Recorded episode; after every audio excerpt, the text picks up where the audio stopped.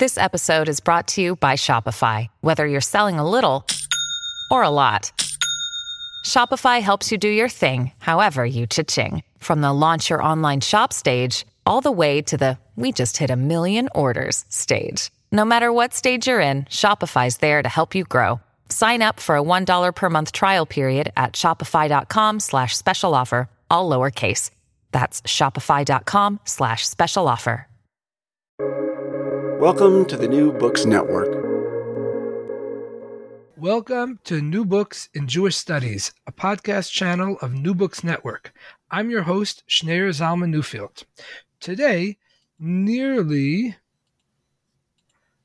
today, uh, nearly any group or nation with violence in its past has constructed or is planning a uh, memorial museum as a mechanism for confronting past trauma, often together with truth commissions, trials, and or other symbolic or material reparations. In exhibiting atrocity, Memorial Museums and the Politics of Past Violence, published by Rutgers University Press in 2018, Amy Sodaro documents the emergence of the Memorial Museum as a new cultural form of commemoration and analyzes its use in efforts to come to terms with past political violence and to promote democracy and human rights. Amy Sodaro is an associate professor of sociology at the Borough of Manhattan Community College, the City University of New York, and is a, a dear colleague and friend of mine. And I'm so glad her new book has brought her to our program. Welcome, Amy. Thanks so much for having me, Zalman. So, to get started, could you tell us a little bit about your background and what led you to write this work? Um, sure. It was kind of a long and circuitous path um, to this work and to sociology in general. Um, but I have long and always had an interest in culture and, you know, in particular in the intersection of culture and politics. Um, but I started out on kind of a different path. I started out in theater and I thought I was going to be a costume designer. And um, actually, then 9 11 happened and I was in New York City and I realized that I didn't have a very good set of frameworks for understanding um, that event and kind of the aftermath. And so I decided to go to graduate school. Um, I you know had this kind of long lasting interest in museums and in mm-hmm. graduate school took a couple of classes on memory um, and ended up writing a master's thesis on the U.S. Holocaust Memorial Museum, focusing on um, Romani efforts to get representation in the museum and thinking about kind of the the politics of representation and um, you know the competition of victims, as people refer to it. Um, and that project led me to think more deeply about um, this new form of museum that you know is both memorial and museum, and that kind of laid the groundwork for a dissertation on the topic, and then um, this book exhibiting exhibiting atrocity. Terrific. Well, thank you for that. I did not know about the your history of costume design and theater. So you think you know a person. Um, yes. It was a long, long, crazy path here. well, we're so glad you made this path and that uh, you're here now. Um, so, speaking of museums, could you tell us a little more about what is distinct about memorial museums uh, um, uh, compared to a sort of regular museum that people might be familiar with? Yeah, so um, in the book, and you know, through my research on these museums, I um, have found that they take on a kind of hybrid form. Um, so they are a museum, but they're also memorial. And so, you know, a traditional museum, if we're thinking like kind of 19th century art museums or history museums or, um, you know, natural history museums, um, their focus tends to be on, you know, collecting and displaying objects um, educating the public um, about those objects. Um, and memorial museums are kind of a departure from that. They are history museums in that they display objects and they educate about history, they construct historical narratives. but they also are kind of infused with memory. So most of them have a memorial as part of the museum, some kind of commemorative um, element, you know, structured into the museum. Um, and they use other kinds of memory um, tropes or practices so that um, the the past that they're telling about is meant to kind of come alive for visitors um, in an experiential and kind of immersive, affective um, experience of the museum. Um, so their combination of kind of history and memory and the museological, like educative functions together with the commemorative, um, you know, functions of a memorial um, presents us with this kind of new form of museum. But then what I think is really new about them and kind of what's most important about what they're intended to be and do is that through this combination of history and memory and education and commemoration, their intention is to morally transform visitors to you know lead visitors through this experience of the path that in some way changes their attitudes and behaviors. And so um, this this sort of effort to ethically transform people is something um, new in museums. Of course, they've always, you know, tried to bolster national identity and, um, you know, patriotism. But the the ethical component of these, I think, is something that's very new. I see. Um, so to step back a little bit, what is the memory boom of the past few decades, and how does this relate to the effort to come to terms with past violence and atrocities uh, through museums? Um, yeah, that's a that's a big question. That's a you know a big um, kind of shift in perspective. Um, that is um, kind of a, a, centerpiece of like the study of memory today is understanding this um, this shift in society's orientations from being kind of um, oriented toward the future and you know rooted in ideas of like progress and putting the past behind us um, to an emphasis on the past. And um, I mean, this, you know, I think most of the literature kind of traces the beginnings of this to the first half of the 20th century, and especially the um, the Holocaust and World War II and the aftermath and a realization that you know the promise and like progress of modernity was you know kind of empty and that um, rather than you know kind of putting the past behind us declaring victory and you know moving toward the glorious future of the nation the past was something that had to be reckoned with. Um, and so there's this you know kind of boom of interest in memory in the past but it's also specifically an interest in memory of you know past violence the negative past um, memory of um, you know the wrongs of the past and with that an effort to try to kind of come to terms with it.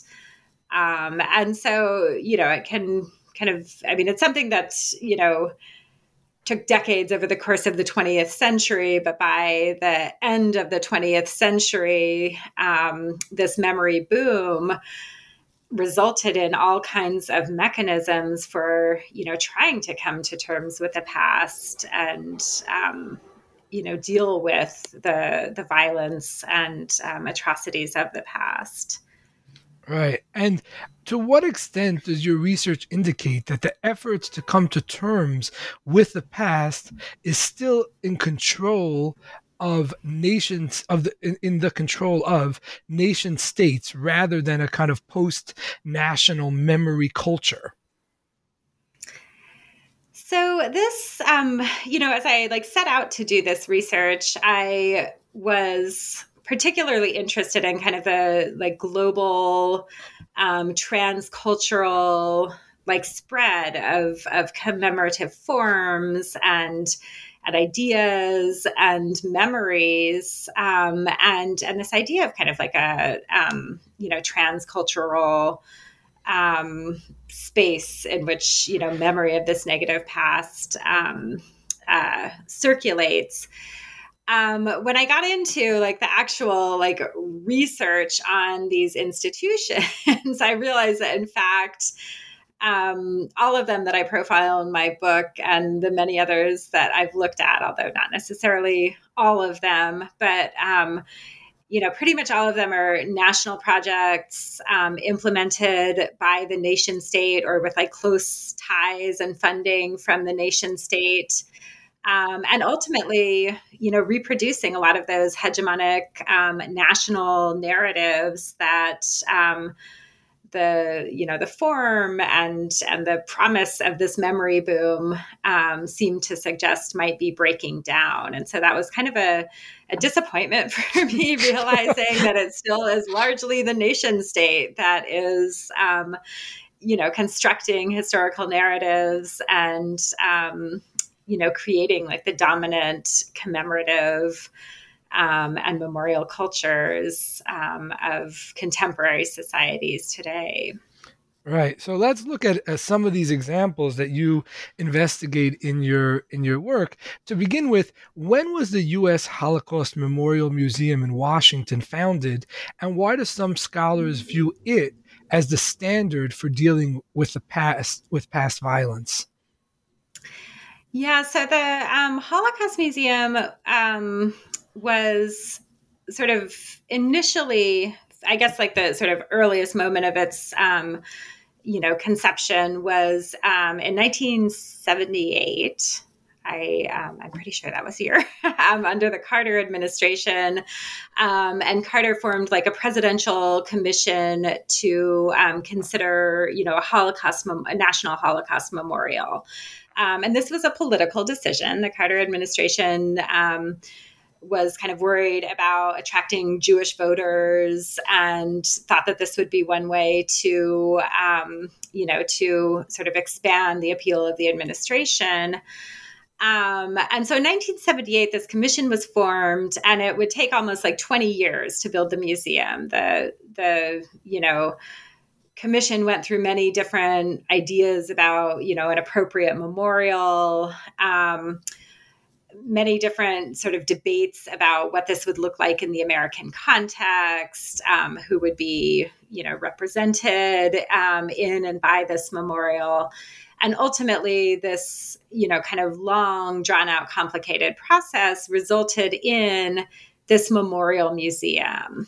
Um, and I think the reason that I and other scholars um, see this as kind of the model for other memorial museums um, is in part because it's the first self-described memorial museum. So the you know the founders, um, you know, in this long process of its creation, um, you know, kind of didn't feel that a memorial was enough, um, that there had to be some kind of museological component, but that you know simply telling the history wouldn't be enough to impart the kind of you know message that they wanted to, and so you know created very like consciously this hybrid form um, and even put that into its name. And so, you know, it's um, in many ways like the first self defined memorial museum. And this combination of memorial and museum was very carefully, very deliberately um, thought through and planned out by its creators.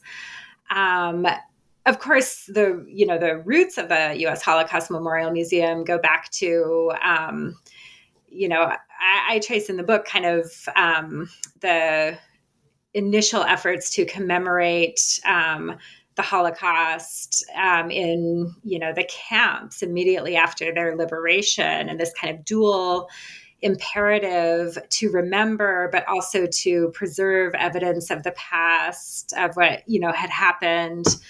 Um, so again, this kind of like dual imperative of like memory and history um, providing the basis for commemoration. And so, you know, these sort of initial efforts to commemorate um, developed into museums, you know, like at, at the former camps in Europe, um, the institution of Yad Vashem, which um, in many ways is really kind of the first memorial museum in that it combines, you know, the, you know, historical narrative, the commemorative um, components in Israel. I'm sorry, in Israel.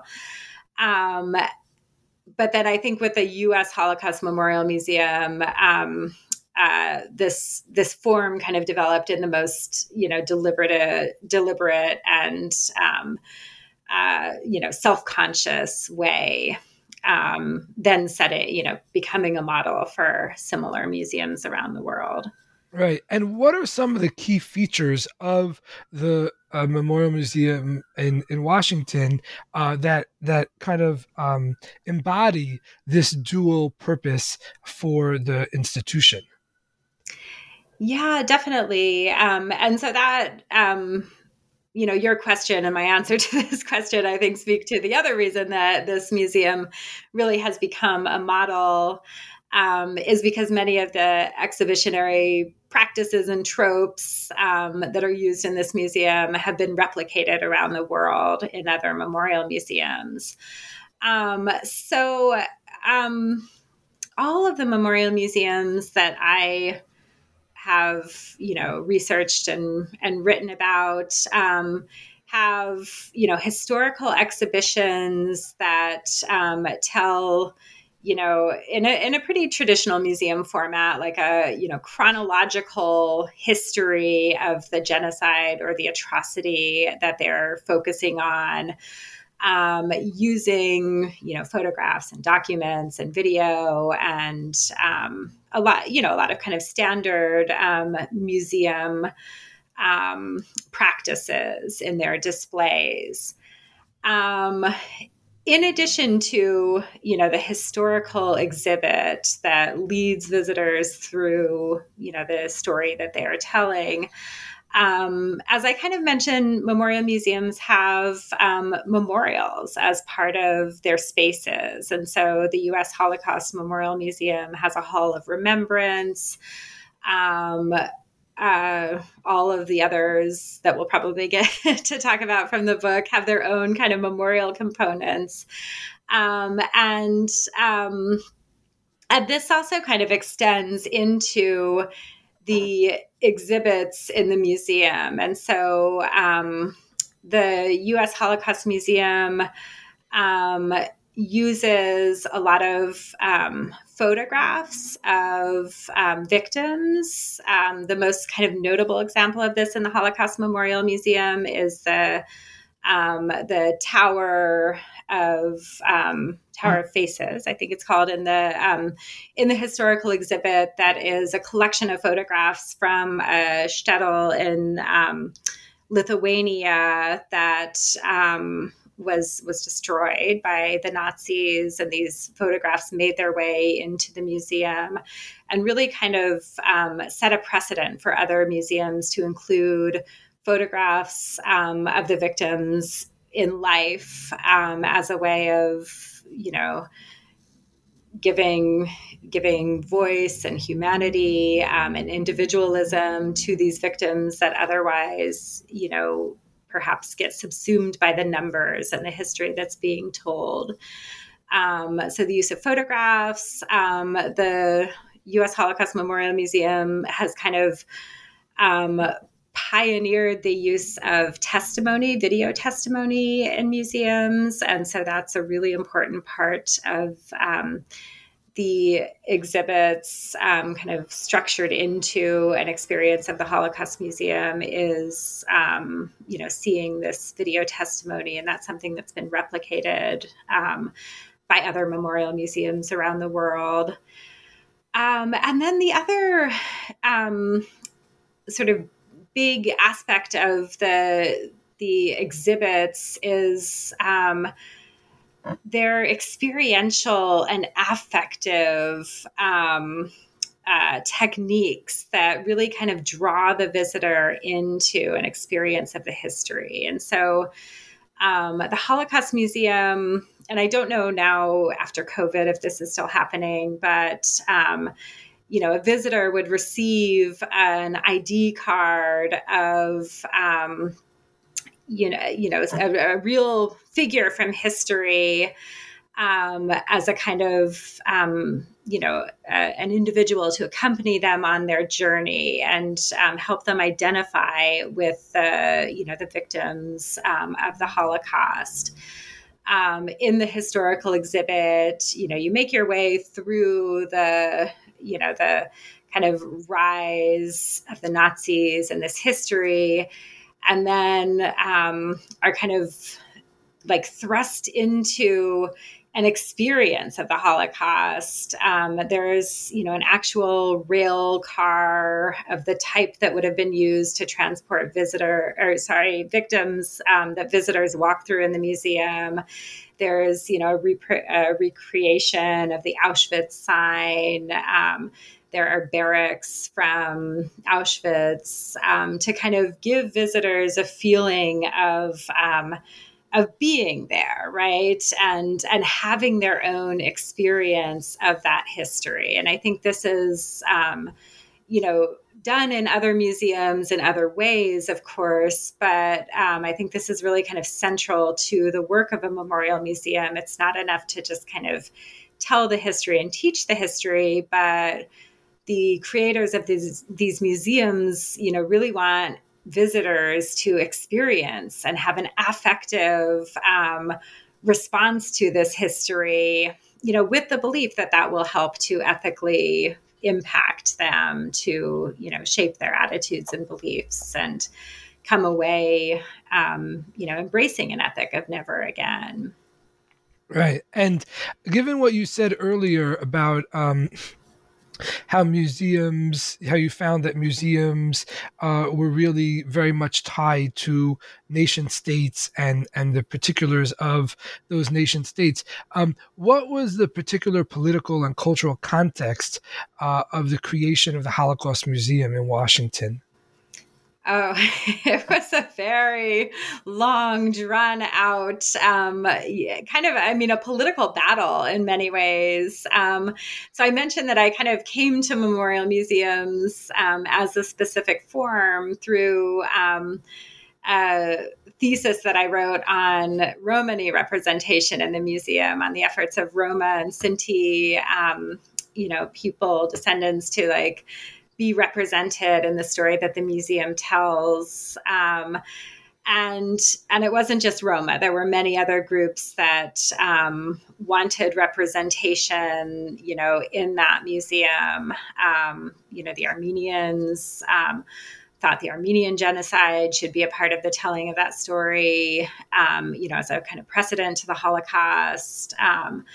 There um, were you know, Ukrainian Americans who thought that you know their um, experience in the Holocaust should be you know talked about also in terms of the Holodomor, the um, you know kind of forced um, famine of Ukraine under the Soviets, um, and so in the American context, um, you know commemorating the Holocaust in a museum just off of the National Mall became very much a debate about representation and you know different group identities um, in the U.S. and um, their desire to have some kind of like national representation, um, you know, in in the nation's capital, um, and so the kind of big debate that um, dominated um, the creation of the Holocaust Museum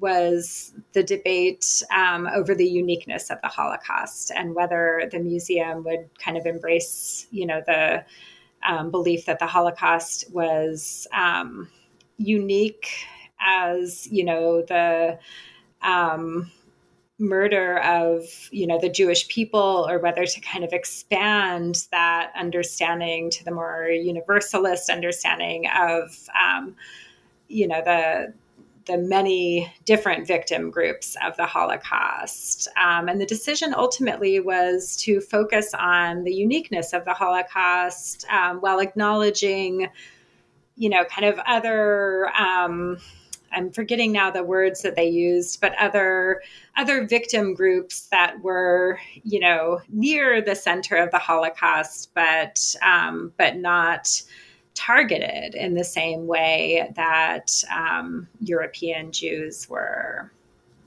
Right, and I'm just curious, very briefly, um, um, like to what extent uh, was this outcome, this this resolution of this, uh, um, you know, uh, um, disagreement or or, or or discussion around the the kinds of representation that should happen at the museum? To what extent was that tied to uh, you know who was involved in um, you know who were the main you know stakeholders or the main players in this you know in this process. Like ha- why did it turn out that way? In other words.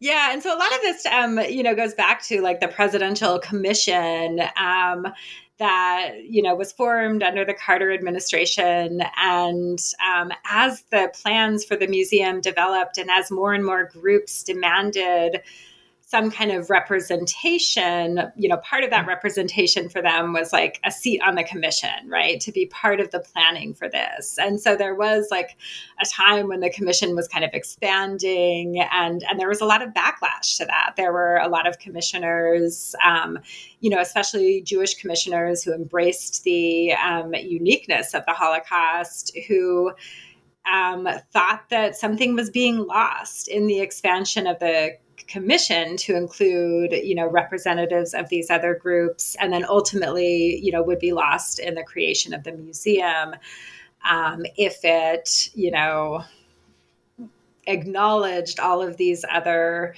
groups but also atrocities that that they were vying for.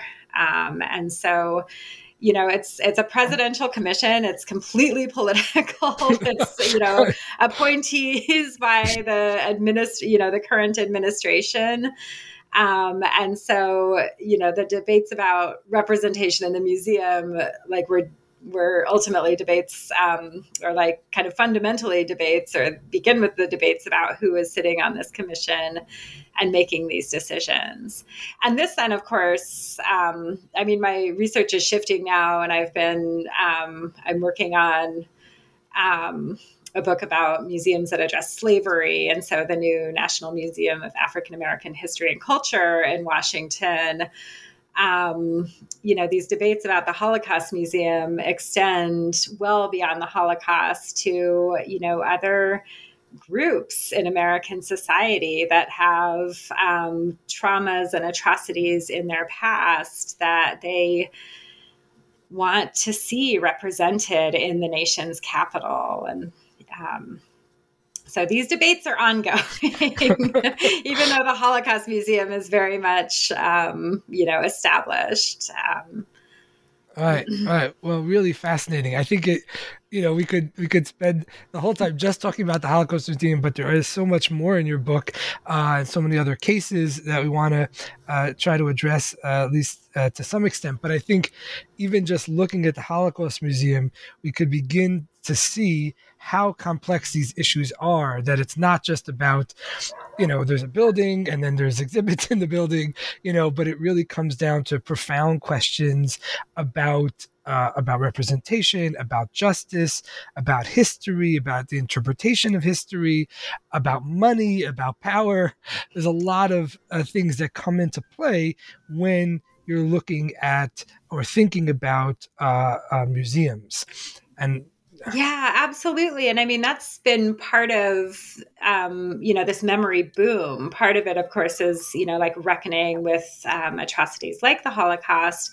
But part of it also has been, you know, the growing power and voice of groups that have been marginalized you know to make demands that their stories are told in in public spaces and museums are really, really important public spaces, um, you know, for groups that are looking for recognition and representation. Um, and you know looking for some kind of um, you know dedicated public space for their stories and so um, I think the you know the Holocaust Museum is a wonderful little kind of micro microcosmic study for um, all kinds of larger debates about, um, you know, representation and um, and identity and as you mentioned you know money and power are at the center of all of this for sure Right. Well, shifting to another complicated story, uh, what is the Terror Haza in Budapest, and what history does it seek to tell? So, the Terror Terrorháza, or the House of Terror um, in English, is um, a museum in central Budapest in Hungary um, that was created in a, a, historic site, a building that had been used um, both by um, the um, Nazi occupiers and the the Hungarian Arrow Cross that collaborated. Um, and then also with the um, had been used by the communist secret police as kind of a headquarters and so it's a building that kind of has all of this historical significance a really beautiful building um, but the museum was created by um, Viktor Orban um, back in 2002. And that sounds like a long time ago, but you will probably recognize his name um, uh, because he continues to be um, the leader of um, Hungary today. Um, and in 2002, Orban was in the middle of like kind of a fierce reelection. And um, so he created this um, House of Terror as um, a part of his efforts to maintain power in Hungary. And so it is, um, he actually ended up losing that election, but then being reelected in 2010 and has pretty much had a tight grip on um, Hungarian politics since then. Um, so the museum is meant to tell the um, kind of double story of Hungarian trauma um, under Nazi occupation and then under Soviet occupation. And so it's meant to be a museum, you know, telling the history of fascism and communism in Hungary. Um, but Orban, as a right wing leader who has kind of only doubled down more and more on his right wing leadership, um, kind of from the start envisioned and created the museum to focus much more on um, communism in Hungary and really kind of tell this unbalanced story that um, uh, presents, you know, Hungary and Hungarians as um, victims of both of these regimes, but especially the communist regime um, and really kind of downplays um, the Holocaust and certainly downplays Hungarian complicity. Um, Hungary had a really powerful fascist party that collaborated um, with the Nazis. Um, and that is very much downplayed in this museum. So it's it's kind of a political statement meant to um, support Orban and and his xenophobic and anti Semitic um, policies that are continuing today. Right. And I'm just curious, given that the museum has now been up and running for, for some time, is there a sense of how kind of average Hungarians respond to the museum and especially to what you're describing as a kind of deliberate distortion of Hungarian history, particularly the history of Hungary under uh, under the uh, fascism during World War II? Um, yeah, that's a good question. And I, um, you know, unfortunately, like in my book, was not able to really delve into how visitors respond, um, you know, to these museums. So I haven't conducted any kind of in depth visitor research. Um, but you know, all of this past, I think, is extremely fraught in Hungary. But just like here, I think there's a lot of political division and um, you know, the supporters of Orban, I think, um, you know, fall in line with this historical, you know, revisionism, which it really is. Um, there is a Holocaust museum in Budapest that is also, it's not nearly as sensational, and I'm not sure it's like quite as, you know, popular an attraction Um, but I know it's it's very well respected, and I know that that is where people go who really want to seek a better understanding of the Holocaust in Hungary um, and you know the the experience of Budapest and Hungary um, under fascism. Um, there were plans before the pandemic, and I don't think that anything has um, has come out of this yet, anything like concrete. But there were plans to by Orban and his kind of team of um, historical revisionists um, to create a kind of sister Holocaust museum to the House of Terror that is to be called the House of Fates, and um, and you know really just kind of like double down on revising the history of the Holocaust in Hungary. Um, but I don't think that I don't think that it ever came to fruition. Um, but I think, you know, just the kind of plan to create this sister museum, which would go even further to, you know, in even further in terms of like revising this history and trying to shape and reshape the narrative um, speaks to Orban's power um, and his kind of grip on Hungarian society, but also historical memory in Hungary.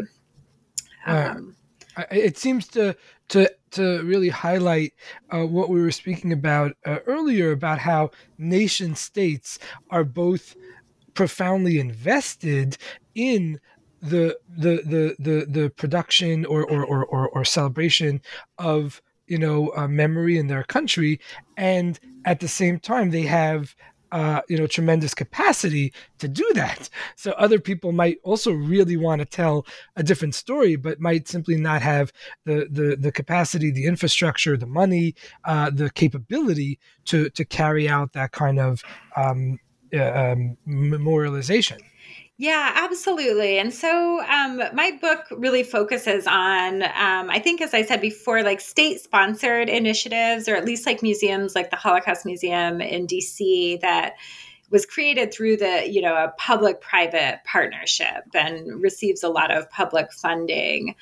Um, so, like state sponsored initiatives or like very prominent national museums. Um, there are others that, you know, like the Holocaust Museum in Budapest, that um, you know tend to be smaller tend to be private um, in terms of the funding they receive um, and are more able to you know tell counter histories and narratives and you know stories that don't adhere to the dominant um, you know historical narratives um, but because they're smaller and not as well funded they tend to be less prominent and probably not receive you know the same kind of um, number of visitors. Um, they're more precarious um, in what they're able to do because of limited funding so this is part of why the nation state, you know, continues to really dominate because, um, you know, it has the resources at its disposal to create these really prominent institutions. Right, right. And speaking of another nation state, uh, what is the Kigali Genocide Memorial Center and when was it founded? So, the Kigali Genocide Memorial Center is in Kigali, Rwanda. Um, it was founded in 2004 on the kind of 10th anniversary of the Rwandan genocide, um, which occurred in 1994 and um, was, you know, this extremely horrible um, you know, atrocity. It took place over the course of about 100 days where somewhere between 800,000 to like a million Tutsis were murdered by by their neighbors in many cases. Um, and so the Kigali Center um, was created by a British organization called the Aegis Trust, which um, had which opened like a, a Holocaust um, center in the UK and um, then kind of expanded their work to become this kind of anti genocide organization doing a lot of work in Africa. And so they worked on the um, Cape Town Holocaust Memorial Museum or Holocaust Museum. Um, and then we're invited by um, the mayor of Kigali and I think like the National Cultural Commission to come to Rwanda and help um, help figure out how to create a national museum um, in Kigali to remember the genocide.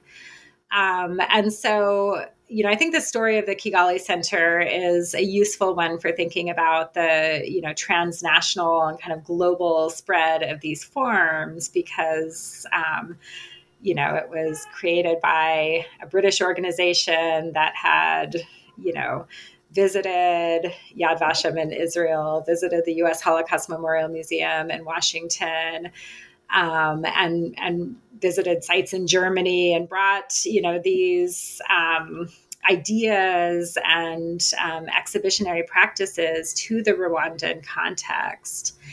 Um, and so the museum is in Kigali. Um, it's not on a historic site, which differentiates it from other um, Rwandan genocide memorials, which are typically like at the site of um, usually a mass murder. Most of them are in churches or schools. Um, and so it's a kind of like neutral site on a hill overlooking um, the city of Kigali. Um, the museum does hold mass graves of around 250,000 individuals um, who were found in and around Kigali and then were reinterred at the museum site. And so it's not, you know, a site on which mass murder happened, but it's kind of become a site on which, um, you know, this mass murder is really heavily symbolically um, present. Um, and the museum um, tells the story of the Rwandan genocide.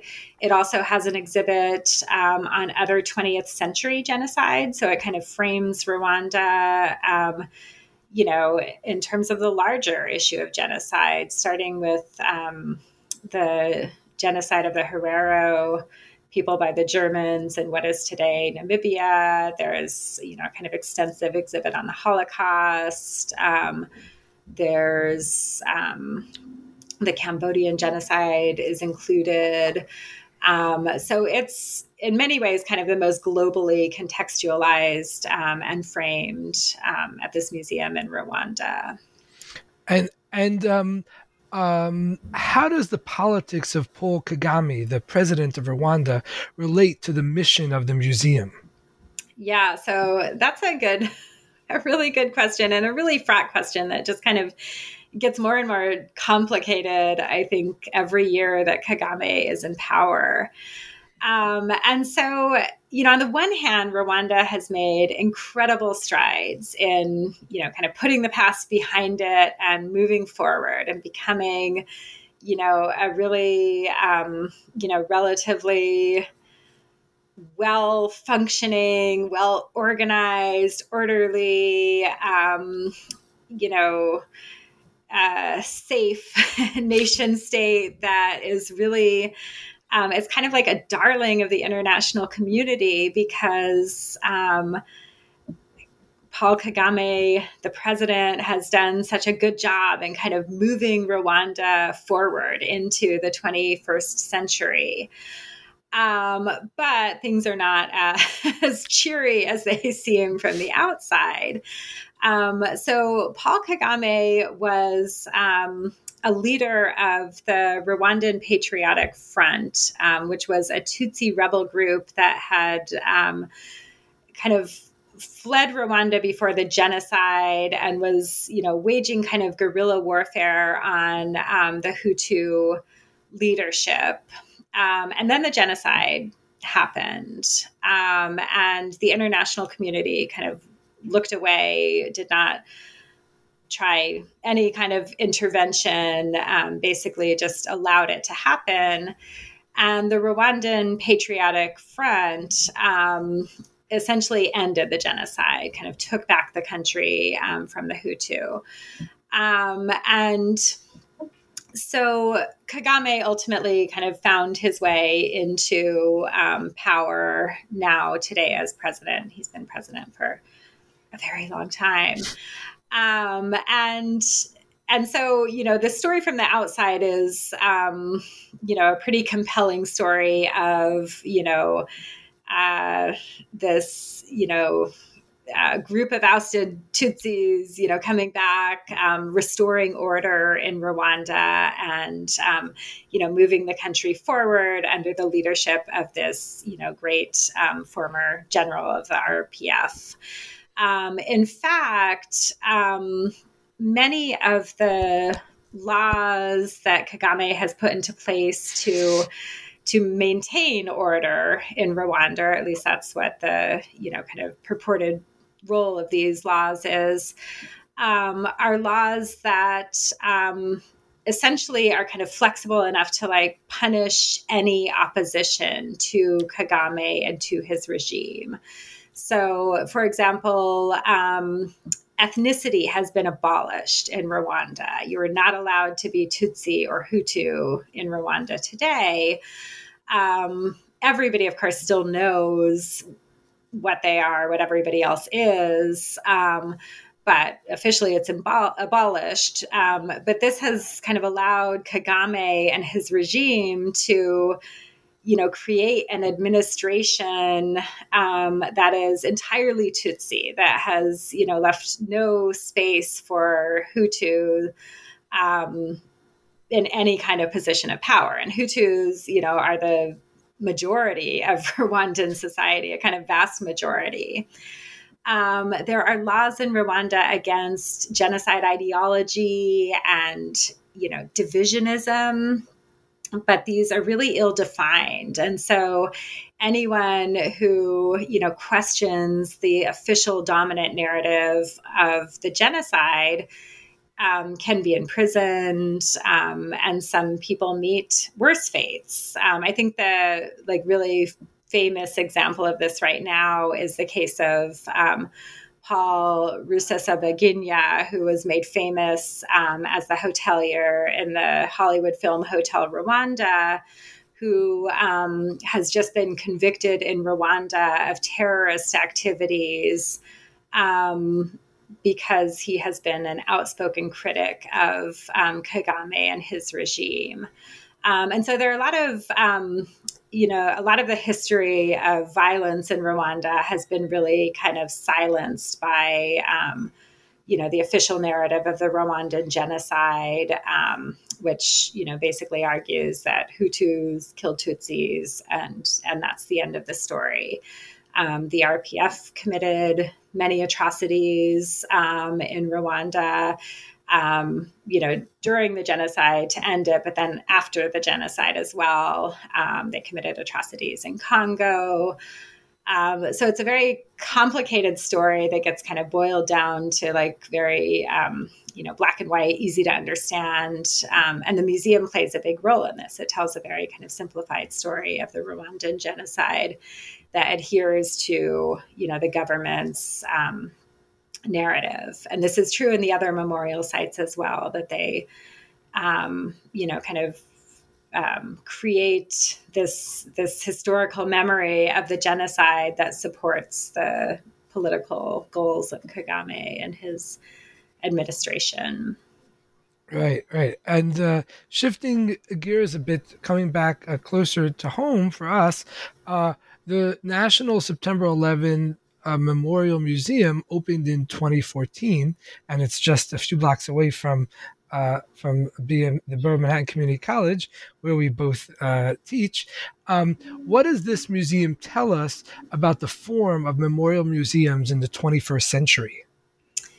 Yeah, so that's um, that's the example that I kind of end with, and I feel like it is a good kind of bookmark from the beginning of the forum with the U.S. Holocaust Memorial Museum to this, um, you know, 21st century Memorial Museum.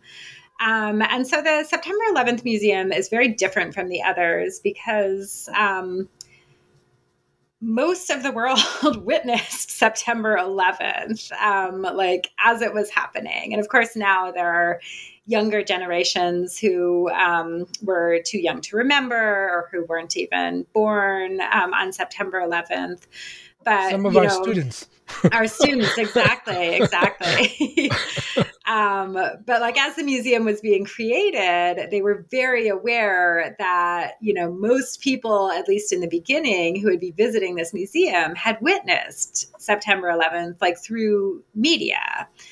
Um, and so this was kind of structured into the museum. They they kind of felt it was a, a very deliberative process that kind of did everything that you should do to create a really good memorial museum. Um, and um, so one of the things that they decided was that it was it was kind of too soon to make this like you know to kind of historically interpret September 11th. Um, and because everybody had witnessed it anyway, they didn't really need to like um, you know kind of um, dwell on this historical framing and so they decided to kind of um, like let individual stories tell the story of 9-11 and kind of acknowledge that it was so widely um, witnessed um, and kind of allow this fragmentation of memory and experience to be like the dominant narrative in the in the museum. Um, what this actually ended up looking like um, in the museum is kind of very different from what they intended because there's a historical exhibit and it really just focuses on the 102 minutes of September 11th from the time the first plane hit the first tower to the time the second tower collapsed. And that is kind of the focus. There's this timeline that is kind of minute by minute telling you what was happening, like in the air and on the ground um, on September 11th. And then it is all of these like kind of individual memories. So there are, you know, there are lots of videos with people like recounting their experiences. There are a lot of audio recordings. There are, you know, like voicemail messages um, from people who were in the towers to their loved ones. There are recordings from the black boxes of the airplanes. Um, there are, you know, 911 calls. There are a lot of artifacts in the museum. Um, and it's this really like powerful experience of 9-11 you go to the museum and you kind of feel like you were there when 9-11 happened um, what they didn't end up doing in their effort to kind of avoid like historicizing or politicizing 9 11, um, they don't give any context. So there's very little um, context for before 9 11 and why 9 11 you know happened um, the historical exhibit begins with like the first plane hitting the first tower like this you know out of the blue um, which you know then kind of um, uh, replicates this feeling that I think many had of like, how did this happen? Why? Um, so there's no real context for before, um, and they also give basically no context for what has happened since. So there's um, only like the sort of briefest passing mention of the wars in Iraq and Afghanistan. There's almost nothing about the war on terror. There's um, you know, uh, I think just a tiny mention of the Patriot Act and, you know, what 9 11 has meant for civil liberties um, here at home. Um, and so, ironically, you know, even though it was this long deliberative process that was meant to kind of follow all of the be- best practices for the creation of memorial museums, um, like the other. so, we've been talking about today, it ends up being this very kind of um, political, you know, patriotic, like nationalist um, telling of the events of 9 11. Um, but as this, you know, 21st century memorial museum, it's done um, in a way that's really, you know, compelling and really kind of sophisticated um, and and very slick in how it how it does this and creates this experience. Well, thinking of the 9/11 um, uh, museum as a, a model for future 21st century museums, do you think that that really capture something that they're going to be very slick, very sophisticated, and completely ahistorical and like completely uh, devoid of any contextualization. I mean, we know, of course, every historical event has a history. Nothing just, even airplanes don't just fall out of the sky. You know, there's things that led up to that uh, that could give at least some insights to explain what happened, uh, if not, you know, exactly always why it happened. Um, uh, you think that this is is the kind of unfortunate model that we're uh, other museums around the world are going to be replicating in the future decades. I um I actually think, and here I can be like a little bit hopeful about the future. I think um, I was wrong to think that this was kind of a model, um, at least from where my new um, research is taking me, which is really good and really. Um, I I hope I'm not yet like reading too much, um, like grafting too much hope onto all of this, but um, so as I mentioned, I've I've kind of shifted now to look at how um, slavery and its legacies are remembered in a few new museums in the United States, and so I'm looking at the Smithsonian African American History and Culture Museum, um, but then also the Legacy Museum in Montgomery, Alabama, which um, is it kind of traces the history of racial injustice in this country from enslavement up to mass incarceration. Um, and so, very unlike the 9 11 Museum, um, it covers, you know, centuries of history. And it also doesn't just like kind of leave the past in the past. In fact, it argues that slavery never ended, that it evolved to take on different forms. It evolved into lynching and racial terror. It evolved into segregation. And today it has evolved into mass incarceration. Um, and so that's an example of a museum that is very slick, right? That uses a lot of, you know, the same kind of um, exhibition design, um, you know, practices and tropes that you'll see in the 9 11 Museum and other museums, um, and even is more sophisticated in many ways. Um, but that I think is doing something really different in terms of, um, you know, intervening in like dominant historical narratives in our society. Um, but I should say that it's a it's a private museum. It doesn't get public funding. Um, but it has become really prominent, like on the national and international scene, as um, a museum that really challenges um, hegemonic historical narratives. So I have hope that things are, um, that we're not stuck with lots of 9 11 museums for the future, but that maybe like some of those practices um, of memorial museums can be, you know, used for museums that really do present counter histories and narratives um, and really can come a little bit closer to working for the kind of um, change and transformation that memorial museums um, intend to inspire. Right. Well, given uh, uh, the the a, a, possibility for being uh, really uh, pessimistic about uh, the future as it relates to museums and understanding and interpreting the past and past violence, I, I think it's a wonderful place to end on a on a, a positive note. So, thank you, Amy, so much for taking the time to share your thoughts with us today. Thank you so much for having me. That concludes our program. Thanks for listening and have a great day.